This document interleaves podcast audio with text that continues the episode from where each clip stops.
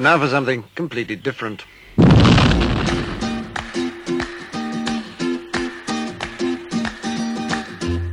A radio show about books.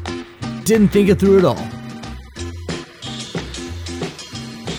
Inconceivable! yes, the show's serious. That's totally a thing. Thank you.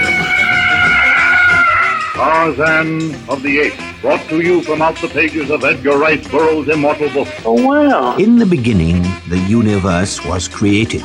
This has made a lot of people very angry and been widely regarded as a bad move. And now for your host, Daniel Thompson, a completely underqualified buffoon who has no idea why he's here in the first place. And all were amazed and said, This guy is really good. Do you do children's parties? Hello, my people, and welcome again to another episode of the Very Serious Writing Show. Hmm, yes. I tell you what, I did not sleep enough over the weekend. I am not ready for Monday. There's nothing in me that is ready for Monday. It's just not. It's not gonna happen. Anyway, enough about me. Today we have in Sharon Hinck. She's the author of the Restored Trilogy, and today that's partly what we're talking about. Specifically, her unique character development in writing this fantasy trilogy. Some pretty neat stuff that she did. We're also going to get into some business talk. Business. Business. And I know, I know a lot of you don't dig the business stuff as much. Coming from a business major, I totally get it. But listen, this stuff is going to be legitimately helpful to you when you go to publish your novel. So specifically, we're going to talk about perma-free publishing, and we're also going to talk about accompanying handbooks for your novels. For some of you, that's going to apply great. So essentially, this is the exact opposite type of episode than the one that we had Thursday. oh, Alex. Well, hey, you all enjoy this. I'm going to go take a nap.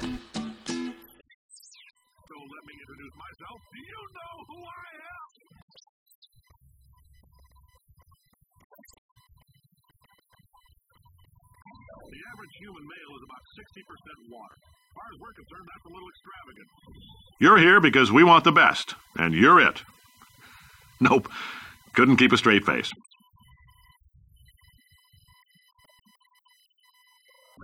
I am no man. Where are you calling from, Sharon? I'm in Minnesota. Minnesota. Minnesota, Yeah, you betcha. I, I've got I've got friends in Minnesota. I'm actually got a buddy who's coming to see me today, all the way from Minnesota. So that's cool. Where are you based? Where are you out of? Oklahoma. Ah, okay. Yeah. You're in Okie. I'm an Okie for the last 12 years anyway. I haven't been an Okie for life. I was born in Texas, lived in Virginia, short time in Arkansas. That was terrifying, and now I'm in Oklahoma. I lived in Virginia for two and a half years. My husband and I went to grad school in Virginia Beach. really? Yeah. Oh, that's cool. What what'd you get your graduate degree in? Communication. My major was theater. Oh, and really? My, yeah, and my um, I took a lot of writing classes there though too, so that kind of gave me a jump start for my writing career. But my thesis was in dance because I'd been a choreographer and dancer before we went to school there. So kind of a hodgepodge. oh, that's great. I'm glad to know that you can you can do multiple things in college simultaneously. Yeah. Got- well, I, I'm kind of a jack of all trades, master of none. Well, I I I feel you there. I'm, I'm sitting here running a podcast, and I love to write as well. I have a novel I'm working on, and I love film. Film is something I really dig, and yeah, it's just I'm all over the place. that's So- wonderful though, because you need strong writers in film, and we need more people that are excited about film. And I agree. so I think it's yeah, I think I think they all overlap each other, and so good for you. Oh, thank you. Yeah, I'm a second year student in uh, business. I'm taking the business program. hmm I feel like the ability to do finances may help me since I'm artistically inclined. you are you are very wise, young Padawan. You are very wise. I, I took the advice of my elders. Oh, it's good thinking. so, how long you been writing, Sharon?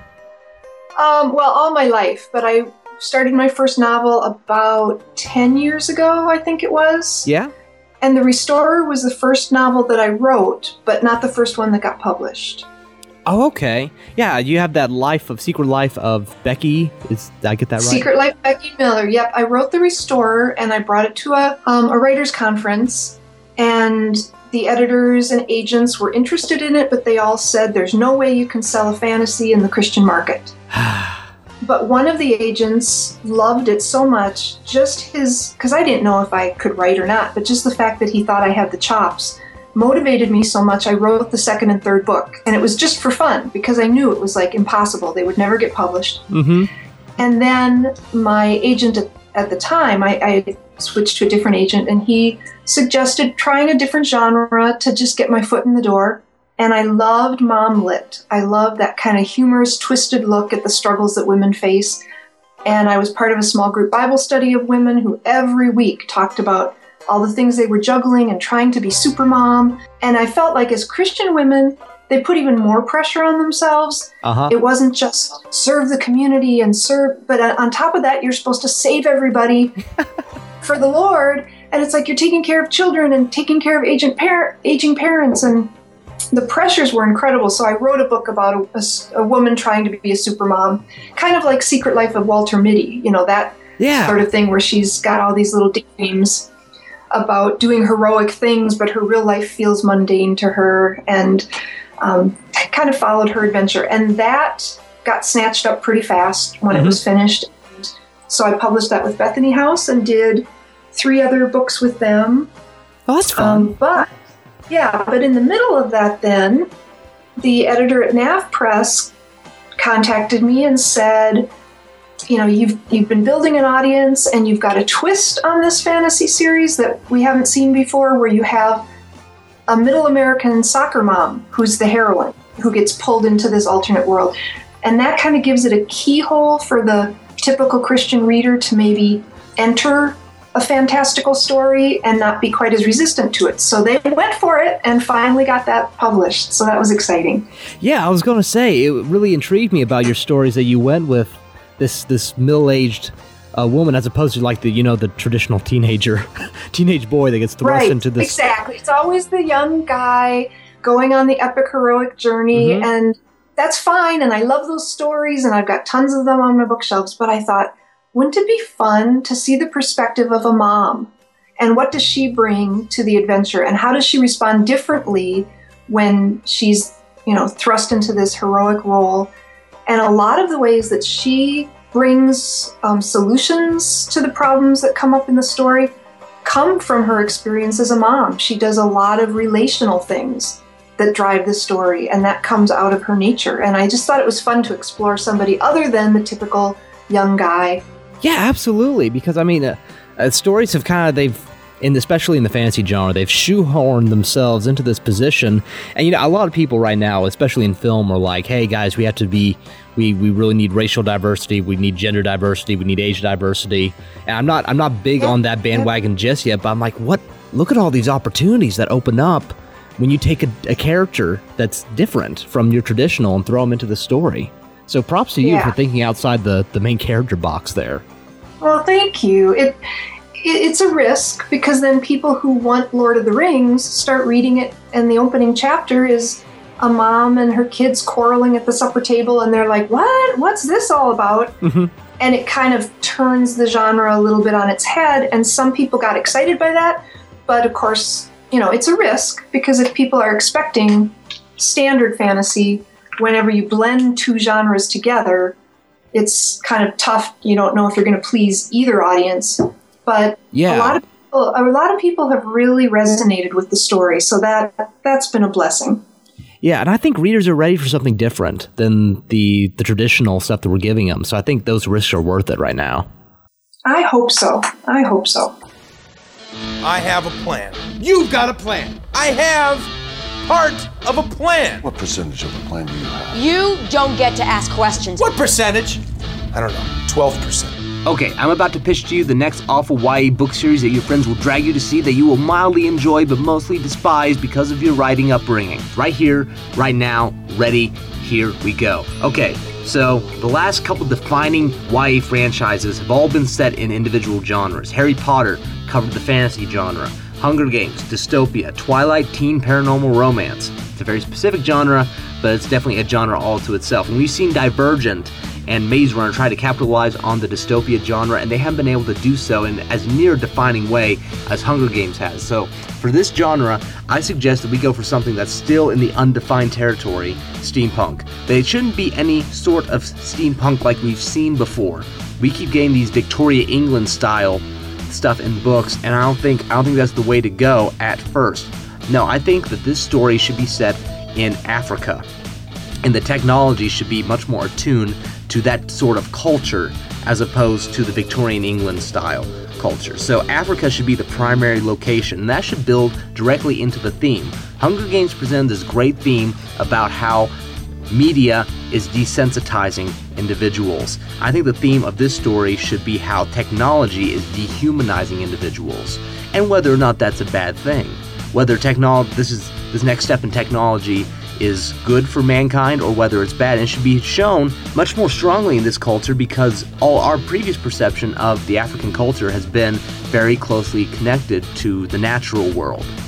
And we can see bits and pieces of that in the culture, even as its culture is far more advanced than anything we've seen before, but still using materials and the styles of tribal culture. Second, we should be using a heroine this should be a female protagonist, a female African protagonist. And when it gets made into a movie, I strongly suggest the gal who plays Annie in the 2014 Annie remake because she is the bomb.com. Go watch Beasts of the Southern Wild if you need more convincing. She is amazing. As Alex demonstrated previously, the YA genre often relies on some type of romance, recently, a love triangle. I think we can keep with that theme. I think we should have a love triangle. However, the love triangle should be set up with this way. We have our female protagonist, we have her best friend, who's also female, and then we have the, the love interest, the, the male love interest. So the triangle takes these two best friends and pits them against each other, and it should really focus on the struggles of having two people who have been friends uh, vying for the same love interest, for the romantic attention of the love interest. I think there's a lot more interesting things that can be done there than you can do in the traditional sort of love triangle that we saw in Twilight and The Hunger Games. Finally, the plotline itself, I think we should borrow a bit from John Green and kind of his teenage expressionist themescape. I think it should be about these people, about this heroine trying to escape the adult um, requirements for life, the, the adult expectations, and going on kind of a road trip-ish journey through this steampunk world up into Europe, possibly to Victoria, England, but especially just spending some time in probably steampunk Italy or steampunk Greece would be a very interesting concept. Steampunk uh, Jerusalem, steampunk Egypt, there's there's a trajectory that she could take that would really bring in some really unique locations and give her some particular struggles that could be gone through along the way. This is how we define the next YA book series. Food for thought. Someone write this. After all, we're going to need something to complain about after the fifth wave leaves theaters. 12%? That's a fake laugh. It's real! Totally fake. That is the most real, authentic, hysterical laugh of my entire life.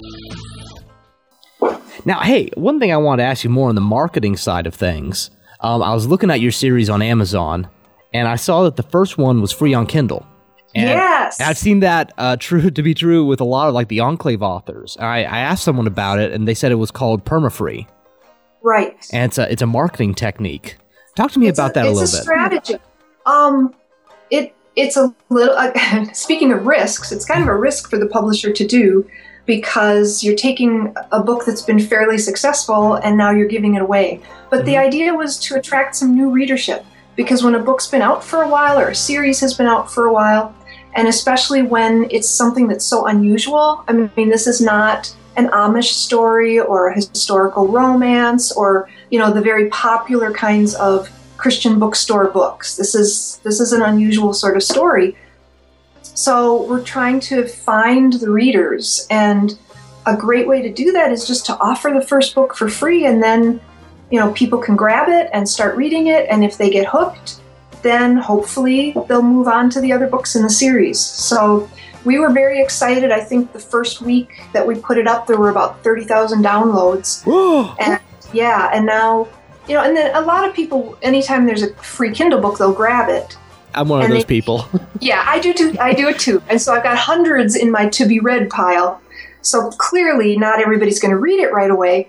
But even if a percentage, you know, 10% eventually read it, and out of that, maybe 50% like it, we're still hopefully going to see some people moving on to the other books of the series. The, the perma free idea, especially since the first book came out, I think it was in 2008 with Nav Press got the whole series published over the course of a couple years. Then it was picked up by Marcher Lord Press when Nav Press discontinued fiction. Mhm. Then Marcher Lord Press did new editions with expanded material.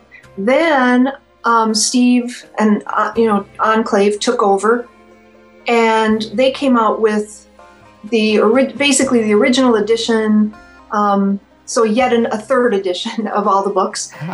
And then I wrote a fourth book in the series. So it's been it's been in process about seven years. This fourth book. So after that long of a wait to release that fourth book, we wanted to do something to boost interest in the series again and get some new people and you know just just let people find out about it to lead them into that fourth book. Definitely.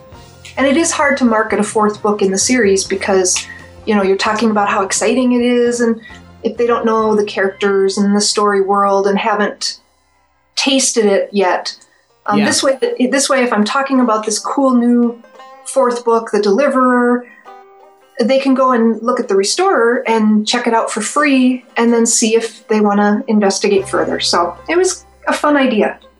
I know it helps me as a reader because I mean uh, that's how I got started. I jumped in on uh, Kerry Nietz, his Oh, series, yeah. his Uh-huh. trilogy. Yep. Um, so I jumped in because the first one was free there, and I loved it. Absolutely loved it. And I appreciate not having to buy a whole series up front, being able to test it out. Exactly. Exactly. So, do you think that this technique's been successful for you? I mean, I'm not sure if there's a real way to gauge it, but Yeah, the I mean it's just been a few months now, but the sell through where we're seeing people picking up the second and third books Mhm. definitely seems to indicate um I mean it's it's a huge improvement over where it was. So I think it's well worth it for us. Um and I'm very grateful to Steve and Enclave for doing it because I think it like I said just found a whole new batch of readers. Okay, well that's really cool. I've been curious about uh, how that all worked since I first started it. Now, uh, a while back, you, you, I was reading a, a, a previous interview with you, and you were talking about how you used to do like how-to articles, and you know you do nonfiction, and now you're writing like sword clash fantasy, which I love, which is more fun. Oh, by far, I'd rather write novels. There we go. The, the nonfiction is a nice way for writers to break in, you know, to write for a magazine or a blog. Back back in my day, there weren't blogs, Mhm. um, so so I was writing for magazines and book compilations that have like little essays or chapters or whatever, and that's a wonderful way to gain experience. But it was really interesting. I had been busy running a dance company and raising my kids. I have four I have four children and um, and was um, praying about what next. It was I had retired from running a dance company and arts ministry, and I was kind of burnt out and was praying for direction. And I felt God nudging me to write, and so I assumed that meant, oh, okay, start writing magazine articles again, which I had done years earlier, like in grad school and stuff. And I, I kept praying for support and you know something to help me get get going. And i finally found through a, a bunch of neat um, not coincidences but those god driven coincidences if you know what i mean. It just a series of events. I found a christian writers group. And so I, I went to it and everybody in the group we would they would read from their work each time we met they were all working on novels and they were having so much fun and i thought i want to play too so that's when I started writing The Restorer. And seriously, I had no clue how unmarketable the story was and how, you know, writing on spiritual and Christian themes, this was not the genre that that the so Christian just- bookstores were looking for, but I didn't care. I just Mhm. it was just a story that poured out of my heart and my imagination, and so that's yeah, it's so much more fun. How about you? What do you think? Oh, I, I Because you do writing. Do you like writing fiction the best? Oh, definitely, and it's comedy, especially out of that. Though I have grown to like nonfiction more. Coming to college and getting into some essays. I mean, I did essays through my high school career. Do you- Yep. Is that a high school career? I don't know. I was Yep. homeschooled, so I mean, it was a thing. But um, but yeah, high sc- I, I did some essays there, and I I kind of liked them. But getting here and having open topics every time, I really dig that. Yeah, so you can pick something you have a passion about. Mm-hmm. And then I can research it real deep, and I do I do enjoy me some research. That go harkens back to uh, a while back. I wrote a uh, his, a hisfic set during World War II, so I mean that that ties in there. But definitely definitely writing uh, fiction. I just love it. It's it's great stuff. That's tricky with research. I Mhm. find like I do a lot of freelance editing, and I find it's a real challenge for authors when they've done the research to put the right amount into the book because Yes. because they've done so much research and they've fallen in love with all these cool facts that they've discovered So and all put in all the details. Yes, yes, exactly. They want to have it all in there, and and then it's I, I send little notes to the author. You know, oh, this is great detail for you to have, but the Mhm. reader doesn't need it. Keep Yeah. the story moving. That's really tricky. It is, and that's one thing I really focused on is going in the opposite direction with my hisfic. I did a lot of research, but I set. I mean, and once again, it's a World War II story, so there's a lot of information available, except in certain parts of the world. So I set my story in Luxembourg. Oh, Which, do you know where Luxembourg is? in in It's, it's definitely in Europe. Yeah, But, I mean, it's it's a tiny little country. It's about a Right. hundred miles at its widest.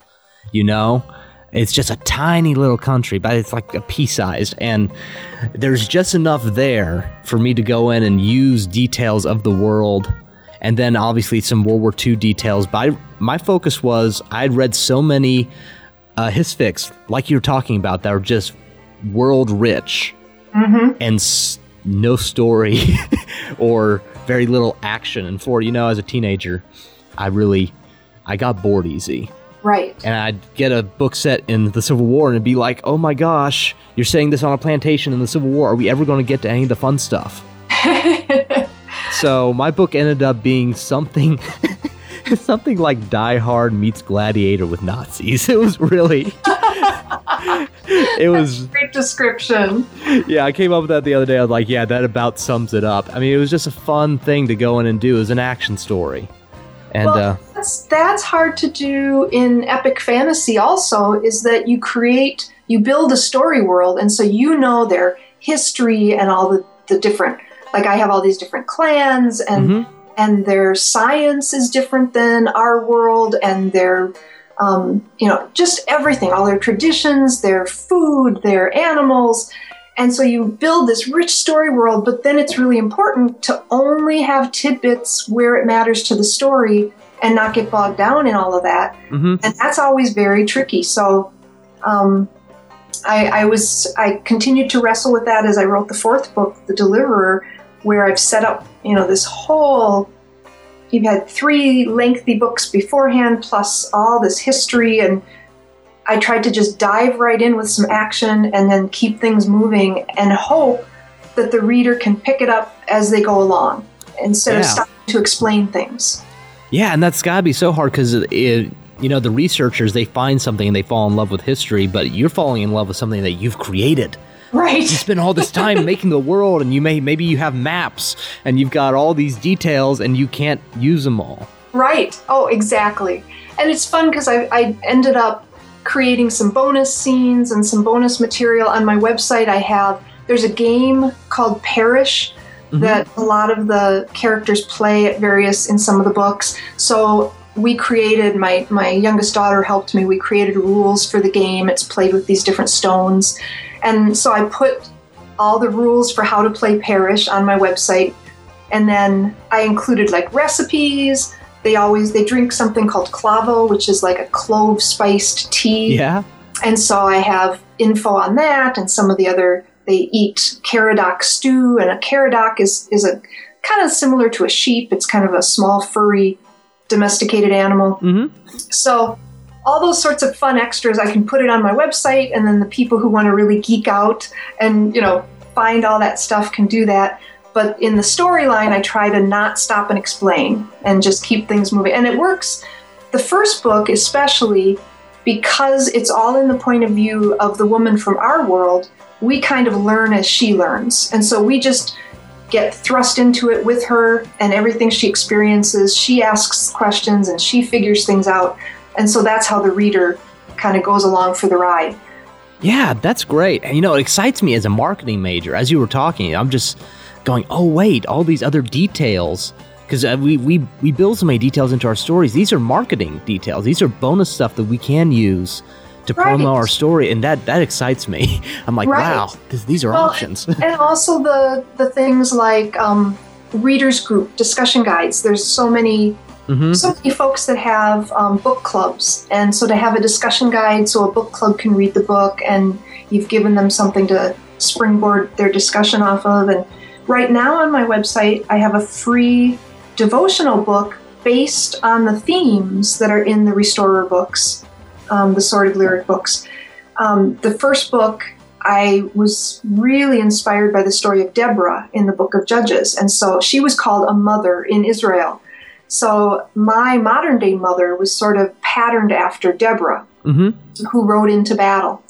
So um, I dug into that and created a Bible study around the story of Deborah and some of the other themes in the first book. And then the Restorer's son, the hero in that book, is patterned after Gideon, also in the book of Judges.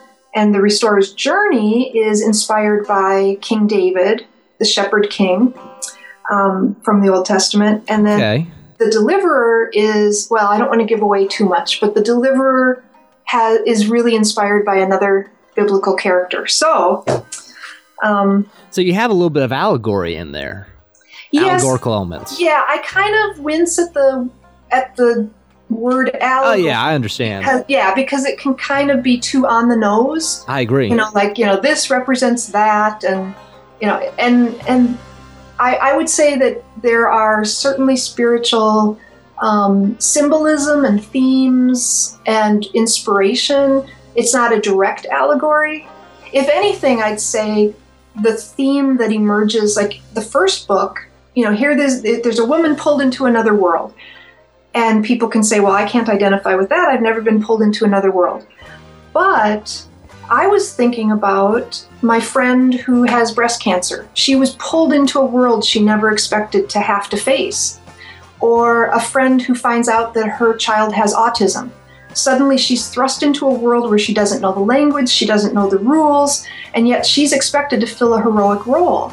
Hmm. So I, I think women, modern day women, are often pulled into a world we don't expect. So for me, that was a bit of the allegory of the story is that, you know, here's a woman pulled into this epic sword sword fighting adventure, you know, the heroic role, but it really is a symbol for what many modern people face. They get pulled into worlds they didn't expect to have to to journey through. That makes a lot of sense to me. That's cool. Thank you. Yeah, yeah. That, that that I guess that that is the appeal of a story where you're taken to another. I never thought of it that way. Oh Right. my gosh. Right. Now, how, how much success have you had with like the the study guides and the companions along with them? Uh, Do the readers really seem to respond to that?